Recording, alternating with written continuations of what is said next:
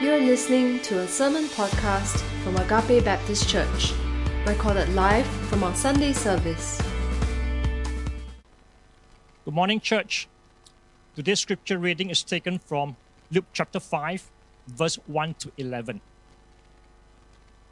On one occasion, while the crowd was pressing in on him to hear the word of God, he was standing by the lake of Gennesaret, and he saw two boats by the lake but the fishermen had gone out of them and were washing their nets. Getting into one of the boats, which was Simon's, he asked him to put out a little from the land. And he sat down and taught the people from the boat. And when they had finished speaking, he said to Simon, Put out into the deep and let down your nets for a catch. And Simon answered, Master, we toiled all night and took nothing, but at your word I will let down the nets. And when they had done this, they enclosed a large number of fish, and the nets were breaking. They signaled to their partners in the other boat to come and help them. And they came and filled both the boats, so that they began to sink. But when Simon Peter saw it, he fell down at Jesus' knees, saying, Depart from me, for I am a sinful man, O Lord. For he and all who were with him were astonished at the catch of fish that they had taken. And so also were James and John, sons of Zebedee, who were partners with Simon. And Jesus said to Simon, Do not be afraid. From now on, you'll be catching men. And when they had brought their boats to land, they left everything and followed him. This is the word of the Lord. Lord bless you, church. I'm so glad to see all of you this morning. Uh, if you're new to us in Agape, we want to give you a special Agape welcome. You should have received a visitor's card. If you could just scan the QR code, fill in the form, we'd love to connect with you and also give you a free book. Now, this Sunday, we are starting a new three part sermon series Good News for Bad Times, discovering true Christmas cheer even in the depth of life's miseries. And specifically today, we are considering what it's like when we fail to achieve the success we so desire in life. Now, for many people, it's actually very simple success is good, failure is bad. And the bigger the failure, the greater the consequence, the worse it feels. Now, it's one thing to lose when you're playing Monopoly. It's another thing when you feel that you have failed at something that matters to you. Now, earlier in July and August this year, we had Olympics 2020 postponed for one whole year already. Now, many of us in Singapore still remember in 2016 how we felt, the jubilation we felt when Joseph Schooling won our nation's first ever Olympic gold in the 100 meter butterfly. I had a friend who told me this year he still remembered how he felt for a few days actually after schooling success. He felt he was on cloud nine, super happy, super proud, uh, just because of his success. This time round, though, schooling, schooling didn't quite achieve the success he so desired, or so we desired as a nation. He didn't make it to the semis, finished overall 44th out of 55 swimmers for his pet event. Now, God bless schooling. It must have been very, very difficult for him. In his own words, reflecting on his performance, he said, It is hard to swallow, it's hard to digest. For many people, 2021 has been just that hard to swallow, hard to digest. Think of the commercial pilot who used to be more than comfortable, proud of his career choice, never had to think twice when he buys a big ticket item. But he now struggles to make ends meet. His friends text him asking, out, asking him out for an expensive buffet, and he's too embarrassed to tell them he can't afford it. So he just replies like he's too busy, cannot, no time to come. Think of the child who hoped that she would score high enough for her exams to make it to the school or the course she wanted. She worked really, really, really hard, burned midnight oil. But when she got her results, she didn't meet the mark. She sees her friends rejoicing over their grades on social media, and every post hurts her bad. she's ashamed of herself. She actually tries to cut herself on her arms to numb that pain inside the privacy of her room. But she gets even more ashamed of herself when she sees all those cuts. She wears long sleeves, right, when she goes out. Doesn't want her mom to find out. Or think of the son who had inherited his father's Chinese restaurant that began a few generations before. He had promised his dad on his dad's deathbed that he would keep the business going. Like, I will, Pa, don't worry. I will keep our family heritage going. I'll retain all the old staff, all the uncles and aunties who had served under you. Everything looked bright at the start. Then COVID came. And as the day goes by, it looks increasingly unlikely that he can keep the restaurant going. And he feels like a failure. He's going to let his dad down. He's going to let all his staff who are looking to him to lead him through the COVID crisis down. For all of these people, they are thinking, if only they enjoyed success, if only, then it would be so different. Everything would be different. Failure hurts, it inflicts misery. Sometimes not just to us, but the people around us. Has a sense of failure been any part of your experience this year in 2021? Have you found anything that has been hard for you to swallow this year? Hard for you to digest? Now, typically, when we come to the end of a year, we get a bit more reflective. And as Christmas beckons, and I speak to the non Christian here, maybe you're not a Christian, and you hear your Christian friends here tell you that this is a joyful season. Jesus is the reason for the season. And you may actually wonder what difference does Christmas make in my failure? What difference does Jesus make in my present miseries? Some of us as Christians wonder that too. In the story you just heard from scripture reading earlier, we discover the unique answers that Jesus provides for us when success eludes us in this broken world. Now, this story is from Luke chapter 5, verses 1 to 11. And as I unpack this story, I invite you to meet this Jesus for yourself. Here's how I'm going to do it today. I'm going to lead you through the flow of this entire story in Luke 5. And then, based on the story, I will derive two precious lessons at the end for us today. Now, here, at this point of the book in Luke chapter 5, in the chapters before, Jesus had already begun his teaching ministry and he has been healing different ones as well. And here, the story zooms in on this special encounter with some fishermen. And clearly, this is no coincidence. Jesus is very intentional in reaching out to one particular fisherman in this story. Luke 5, verses 1 to 3. Let me read this to you. Is on screen? Yep. On one occasion, while the crowd was pressing in on him, that's Jesus, to hear the word of God. So here you see a picture, right? The people all very eager to hear Jesus. That's because it's getting more and more popular. And why are they here? Why are they trying to get close to him? Because they realize that he is teaching God's word. And so Jesus was standing by the lake of Gennesaret, also called the Sea of Galilee. And then he saw two boats by the lake, but the fishermen had gone out of them and then they were washing their nets already. Now, here Jesus actually finds the perfect pulpit, the fisherman's boat. And acoustically, actually, it works out very well. Near the shore, his voice travels really, really well. It's like a natural amphitheater. But he doesn't just choose any random boat, he's very strategic. He gets into the exact boat he wants. Whose boat?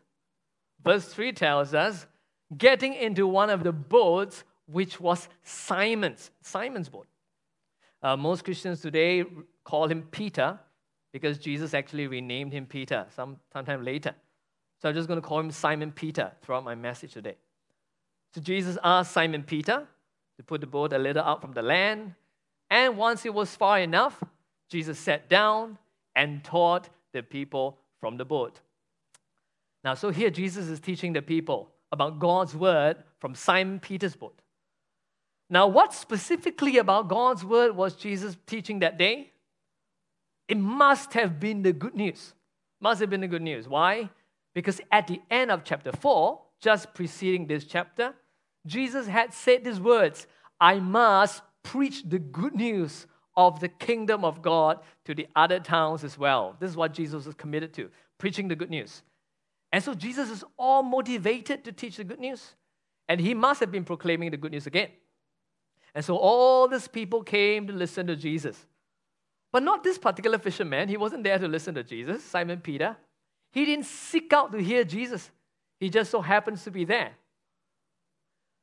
But you know, when people get into the same boat as you, you typically hear them better. And Simon Peter that day must have been wondering, like, why, why is Jesus getting onto my boat? Why not the other one? Right? Jesus gets so near to him. And then he raises his voice to speak to large crowds, possibly hundreds or even thousands of people. So Simon Peter cannot not hear what Jesus is saying, right? Really loud, blasting near his face, his voice. And evidently, Jesus is not just there to use the fishing boat as his pulpit. He's, he's there for another reason. He's seeking to reach out to Simon Peter. Verses 4 to 5. Uh, when Jesus he had finished speaking, he said to Simon, Simon Peter, he said, Put out into the deep and let out your nets for a catch. Now, this is really interesting because it looks like Jesus knows that Simon Peter is thinking about his fishing work probably not quite giving full attention to whatever he was teaching that day, right? But now Jesus has got his attention fully because fishing is exactly what Simon Peter has been thinking about. It's like super relevant to him, right? That's the exact desire of his heart. He wants to see success in his labor. Now, if you ever get to talk to a first century fisherman in Galilee, they would tell you it is super hard work. The work was strenuous. Like, what kind of people should sign up for a work like that?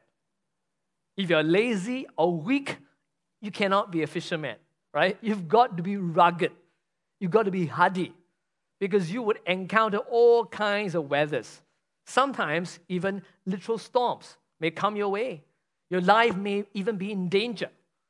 So you must have the guts to persevere through hardships, even when success is elusive. You may toil for hours and hours without any catch, but you cannot give up. It's part of the fisherman DNA. Success comes to those who work hard, really, really hard, and never give up. But that's the agony in Simon Peter's heart that day, because in verse 5, Simon Peter answered, Master, that's a term of respect for Jesus. It says, We toiled all night and we took nothing. Now, basically, he's saying, My colleagues and I had given 101%, but we really had no choice but to give up.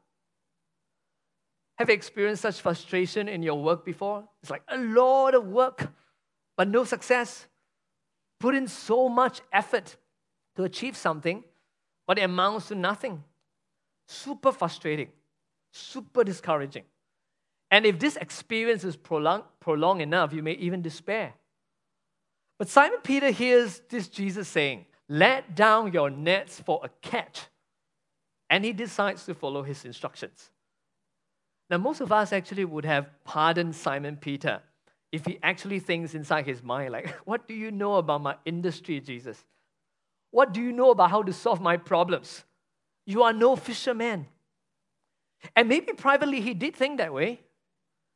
But in any case, Simon Peter respects Jesus enough to say, okay, okay, at your word, I will let down the nets. I'll try. Who knows, right? Maybe can catch a few small fish. Better than nothing. Now, Simon Peter wouldn't have expected this because what happens next is absolutely life changing for him. He catches more fish than he had hoped for, more than he ever imagined verses 6 to 7. When they had done this, they enclosed a large number of fish, and their nets were breaking. So the, the nets couldn't even hold anymore with all the fish coming on. And they signaled to their other partners in the other boats to come and help them, like, come on, come on. There's a lot of fish coming. Come and help us. We need help. Hurry up. And so they came and they filled both the boats. But the catch was so overwhelming, the weight of success was so great that they began to sink. And this is so ironic. Throughout the entire night, Simon Peter and his colleagues had longed for success. But now, this success that they had so longed for, which far exceeded their expectations, is causing them to sink. Now, how would you have responded to Jesus in that moment if you were in that boat? Like, hey, Jesus, you told us to catch fish. yes, thank you very much. There's a lot of fish indeed. What's happening though? We're overwhelmed. This is too much fish already. Do, do you know this would happen? Like, what's happening? The Simon Peter doesn't say all that. And I want you to notice Simon Peter's response. Because his response is very surprising. And it tells us a lot about his perception of what's happening before him. Verse 8, we read this But when Simon Peter saw it, this miraculous catch of fish, what did he do? He fell down at Jesus' knees, saying, Depart from me, for I am a sinful man, O Lord. Now, what's going through Simon Peter's mind? Why would he say that? He sees that enormous catch of fish. He immediately falls to his feet. He tells Jesus to go away because he's a sinful man. What has all this fish got to do with his sins? Now, Simon Peter clearly understands that Jesus is no ordinary man. Previously, actually, in the last chapter, he had already seen Jesus healing his mother in law from a very high fever. He already had a sense that this man is an exceptional man of God, teaching God's word, even has the power to heal people. That's why he called him master earlier. Now he calls him Lord. This is a title of deep, profound respect. He recognizes Jesus' authority and stature. But more significantly, as he sees this incredible catch of fish, he is blown away as he recognizes the power and the presence of God to this miraculous catch of fish, this miraculous demonstration by Jesus. So much so that he recognizes Jesus as a far superior holy man. He senses God moving in and through this man, and that immediately makes him realize, convicted, how in comparison, he is a sinful man. You see, if Simon Peter was not stunned enough previously by the sight of Jesus healing his mother in law instantaneously of fever, he definitely is stunned right now by the great catch of fish. He knows fishing inside out. He knows that the best fishing is done by night in the deep water, not in the daytime. During the daytime, you will fish in the shallow water instead. So, Jesus' instruction on fishing in the deep end right now in the day actually makes no practical sense whatsoever. That's why, with this knowledge, Simon Peter must have had goosebumps witnessing the great catch of fish. This is an act of God, and he senses it. Some of you might know the movie Finding Nemo. And if you're a little child here and you see this cartoon, hope it encourages your heart. This is a clownfish.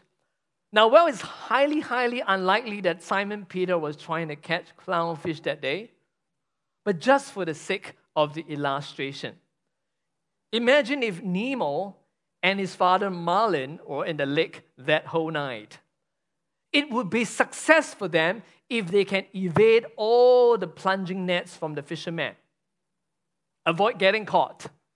That's success. So you can imagine the whole school of fish swimming in synchrony, twisting and turning right together.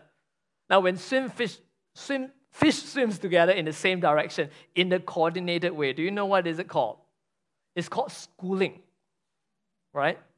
So imagine you have Nemo and all the fish schooling together, happily away from the fishing boats.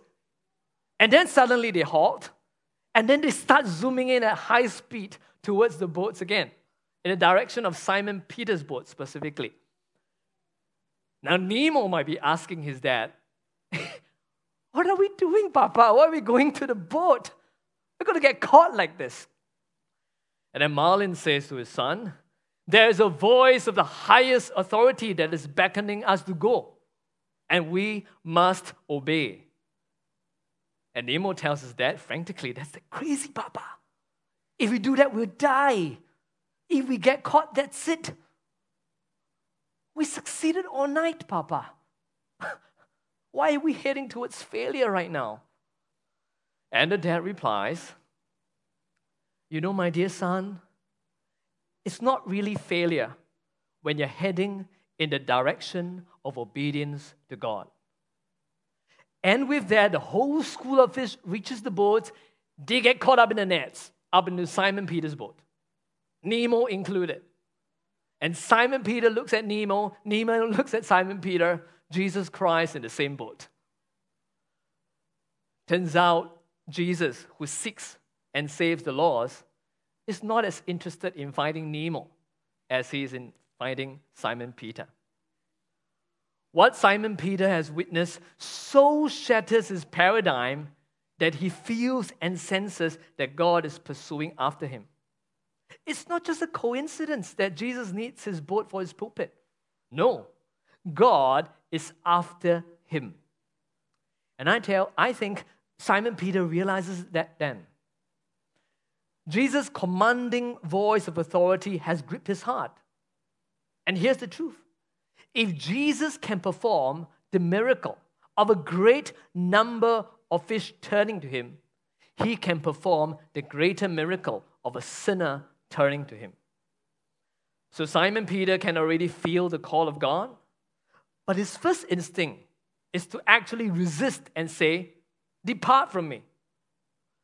Verse 9 tells us explicitly how he and the others were feeling at that point.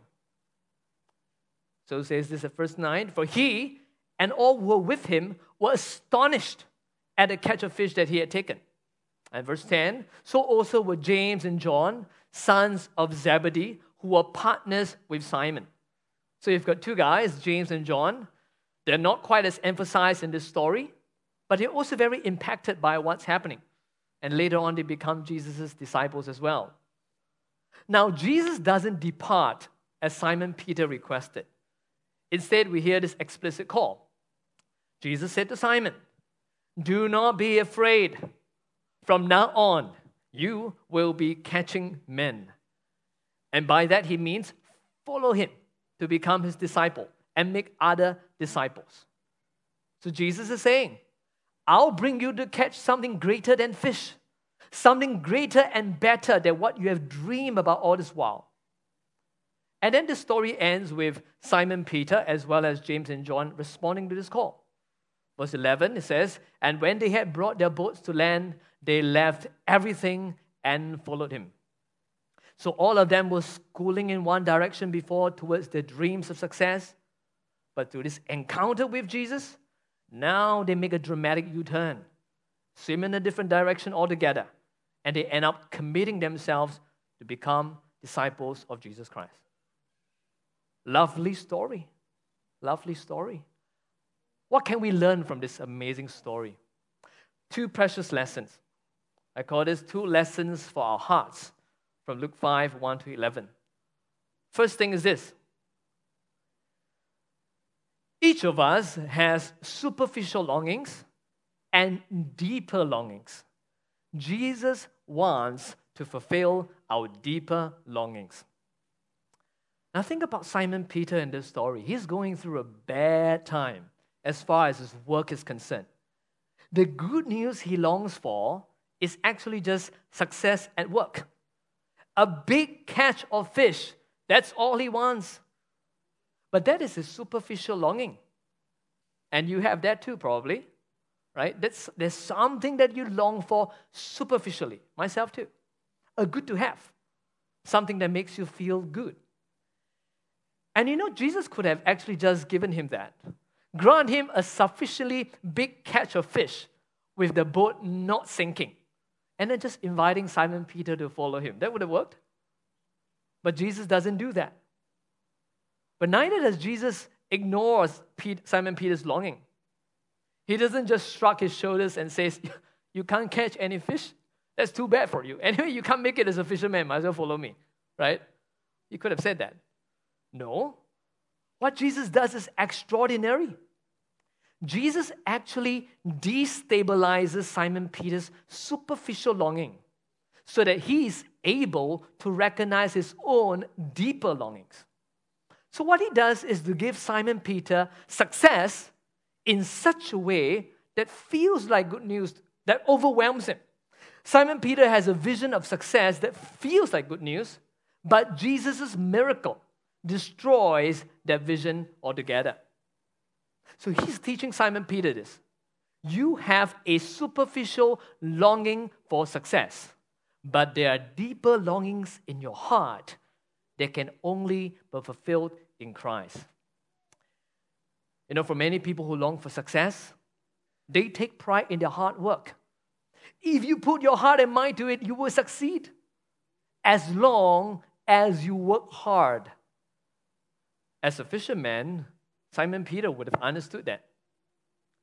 For us here in Singapore, it's very common to think this way too. We long for success in what we do. And our nation sees hard work as the absolute key to our success. Now, well, yes, hard work is important. Yet, that is not the absolute key. In an article on theology written by a UK pastor by the name of Andrew Wilson, he noted this really interesting phenomena that in this that he said in this past century there are plenty of popular examples of what is called the argument against talent the argument against talent and many secular writers like malcolm gladwell whom i've read quite a number of his books they've argued that talent is essentially overrated. They say innate ability is less important than perseverance, practice, focus, mental preparedness, and so forth. Translated into theological language, he says, the prevalent thinking in the world today is that works are more important than grace. Works are more important than grace. That's the prevalent thinking. Yet he argues that no matter how loudly we insist that we prefer works to grace, there is something deep inside each of us that longs for grace over works. Case in point from the article. In 2011, there was a psychological study conducted on 103 participants. And we could go to such a study as well, actually. So, 103 participants. They were given two written descriptions of two classical pianists. One pianist was described as having innate ability, just like the natural, right? innate ability. The other was described as someone who had worked extremely hard to develop her ability. So she's like the striver. So the participants, who were a mix of experts and lay people, they were then played a recording attributed to each musician. And then they were invited to say which one they rated more highly, the natural or the striver. Now, before doing that, they were asked for their views on musical achievement. And most of them actually stated that training and practice were more important than talent. But their ratings actually showed that they preferred the natural over the striver. And of course, as you can imagine, some of you might have realized this by now, the truth behind this study is that the participants have been played the exact same recording twice. The psychologist calls this the naturalness bias. But she tried on other, you know, and another experiment another group of people. So the same experiment done with entrepreneurs, making pitches to investors. Again, same results. The investors rated the same business proposal higher if they had been told beforehand that the pitch was from a natural rather than a striver. It's so ironic, isn't it? Do you see what's happening in the way we think about excellence? We prefer to attribute excellence to hard work. Yet we feel drawn to stories of innate talent. We admire strivers, but we adore naturals. Here's how Andrew Wilson concludes his article. He says this Our minds applaud works, but our hearts pine for grace. Simon Peter was thinking that the only way for success to happen was through his hard work. That's the absolute key in his mind. But Jesus Christ that day showed him otherwise. The absolute key is grace. Fish after fish after fish on the boat. Now it was hard work to pull all that out onto the boat, yes. But the absolute key to this catch was God's incredibly lavish grace. And that's the same for all of us too. Our hearts pine for grace. And when Simon Peter experienced the outpouring of grace from Jesus, it broke him. He had the superficial longing for success through his hard work. But just like all of us, his deeper longing was for grace in both good times and bad.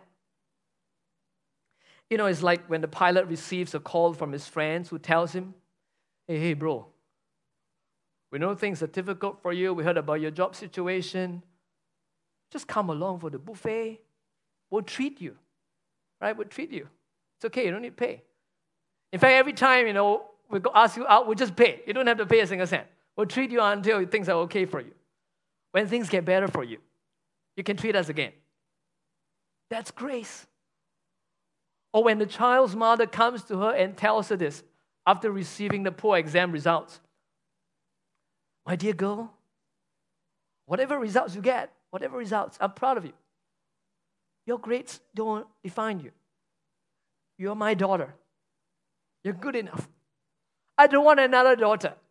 I don't want someone else. I don't need, I don't need a daughter who scores higher, who's more capable, whatever. I just want you. That's grace. Or when the elderly employees of the Chinese restaurant tell the young boss, Sir, don't worry about us. We want this restaurant to continue too. It's your father's wish. I know it's your wish. It's our wish too. Keep it going. We're willing to work without pay for the time being. Right? You can pay us back when things change, right? In the future, when business picks up. That's grace. That's our deeper longing. Grace. Human beings need grace. We long for grace like fish longs for oxygen out of water. God knows it. That's why He sent us Jesus on that first Christmas in this broken world. But you see, when sometimes grace is offered, our first instinct is to reject it. And that's what happened to Simon Peter. He resisted grace. He said, Depart from me, I'm a sinner. Essentially, he's saying to Jesus, I'm not worthy, I'm not good enough. Just go away, go away. When you tell people to go away like this, many times it's because deep down you're ashamed of yourself. You feel like a failure.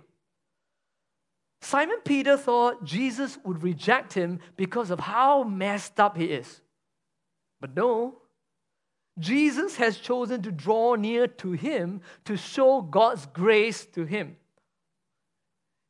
To Jesus, God is telling all of us, I know exactly what is in you, your flaws, your sins, your ugliness, but I still want you. Jesus fulfills our deepest desires the desire to be approved, accepted, loved apart from how we perform what we can do, what we cannot do. All our hearts have a deep, deep longing for grace. Most importantly, God's grace. And the good news is that God, who created that longing in you, ultimately fulfills that longing through Jesus Christ. Praise be to God for that. Second lesson the real tragedy in life is not a lack of success, worldly success, but a lack of meaning. Jesus wants to lead us to a deeper meaning for our lives. Now, for Simon Peter, after that long, hard night without success, it might have initially felt like one of the worst days of his life. A fisherman who struggles to catch fish feels like a tragedy. But as he hears the call of Jesus to live for God as a fisher of men, he finds new meaning in life. It turns out to be one of the best days in his life. For Simon Peter in the past, success would have meant happiness, failure would have meant sadness. But he was living a self obsessed life curved inwards. Essentially, Jesus has come to save him from this life curved inwards and lead him towards a more meaningful life that is curved outwards. A life curved outwards, lived for God and lived for others. Now, that's a meaningful life, a life that brings true happiness and joy. Some of you may be familiar with this condition called autoimmunity. Maybe you might have even experienced it yourself. Challenging. Simply put, the immune system, which is supposed to make you healthy, actually attacks various other already healthy parts of your body and it ends up making you sick. Any disease resulting from this type of immune response is termed an autoimmune disease. Matt Jensen, a Bible scholar, he notes a really interesting parallel between the nature of autoimmune disease and the nature of sinful mankind. He writes this in his book called The Gravity of Sin. And this is what he says about this parallel. He says that the great irony is that we pursue our own happiness, like the immune system, yet in the end destroy ourselves. Autoimmunity, like autoimmunity. God created us to pursue happiness and to love ourselves by loving Him. The inward turn all of us make is to go after the very thing we were created to go after happiness, apart from the only one in whom our search finds its fulfillment. So we go about this search wrongly. This inward turn is a destructive thing. Now, in other words, feeling happy when you experience success is normal, it's good. You should feel happy when you succeed. It's akin to a healthy immune system. That's how it's meant to work. But when you say, Give me success, and only then will I be happy, that's a problem. That's like autoimmunity. When you try to pursue happiness like that, you are actually attacking the healthy parts of yourself, and that will destroy you. And God wants to save you from the inward self destruction. I believe when Simon Peter saw his boat sinking because of that wildly successful catch, he discovered this truth. Jesus wants to save him from his spiritual autoimmunity. Jesus is teaching Simon Peter and all of us. We are meant to live life curve outwards, loving God, loving people, loving others. And there you will find true happiness awaiting you. That's where the joy is. Now, here's why I believe for Simon Peter, Luke chapter 5 is not an isolated incident, and that he really has a heart issue that God is seeking to address, that Jesus is seeking to address. Because even after following Jesus, he still struggles with it. If you read through the gospel books, you will hear the story of Simon Peter seeing Jesus walking on water. And Simon Peter was so gung ho. He was the only disciple. He came out too, wanting to do the very same. He actually managed to walk a little bit, but he got scared and then he fell into the water. He tried, but failed. Jesus held on to him. And then another time, he told Jesus very confidently, he says he would never, never, never, never deny Jesus Christ. He was so confident. But when Jesus was arrested, Simon Peter chickened out when people questioned him. Three times he denied Jesus, just as Jesus had predicted. He tried, but failed again. And this time he was devastated. He cried bitterly after that. He was so ashamed of himself. Felt like a failure all over again. Like when he was on that boat as a fisherman. But later on, Jesus restored him. Three times, Jesus asked him in John 21, Do you love me? Do you love me? Do you love me? Simon Peter said, Yes, yes. And Jesus said, Feed my lambs, tend my sheep, referring to his people. Essentially, Jesus is saying to Simon Peter, You're curved inwards again. I want to save you from that. And I'm going to restore you by leading you to curve outwards. Love God, love people. That's the meaningful life as a Christian. The greatest tragedy in human life is to miss out on this.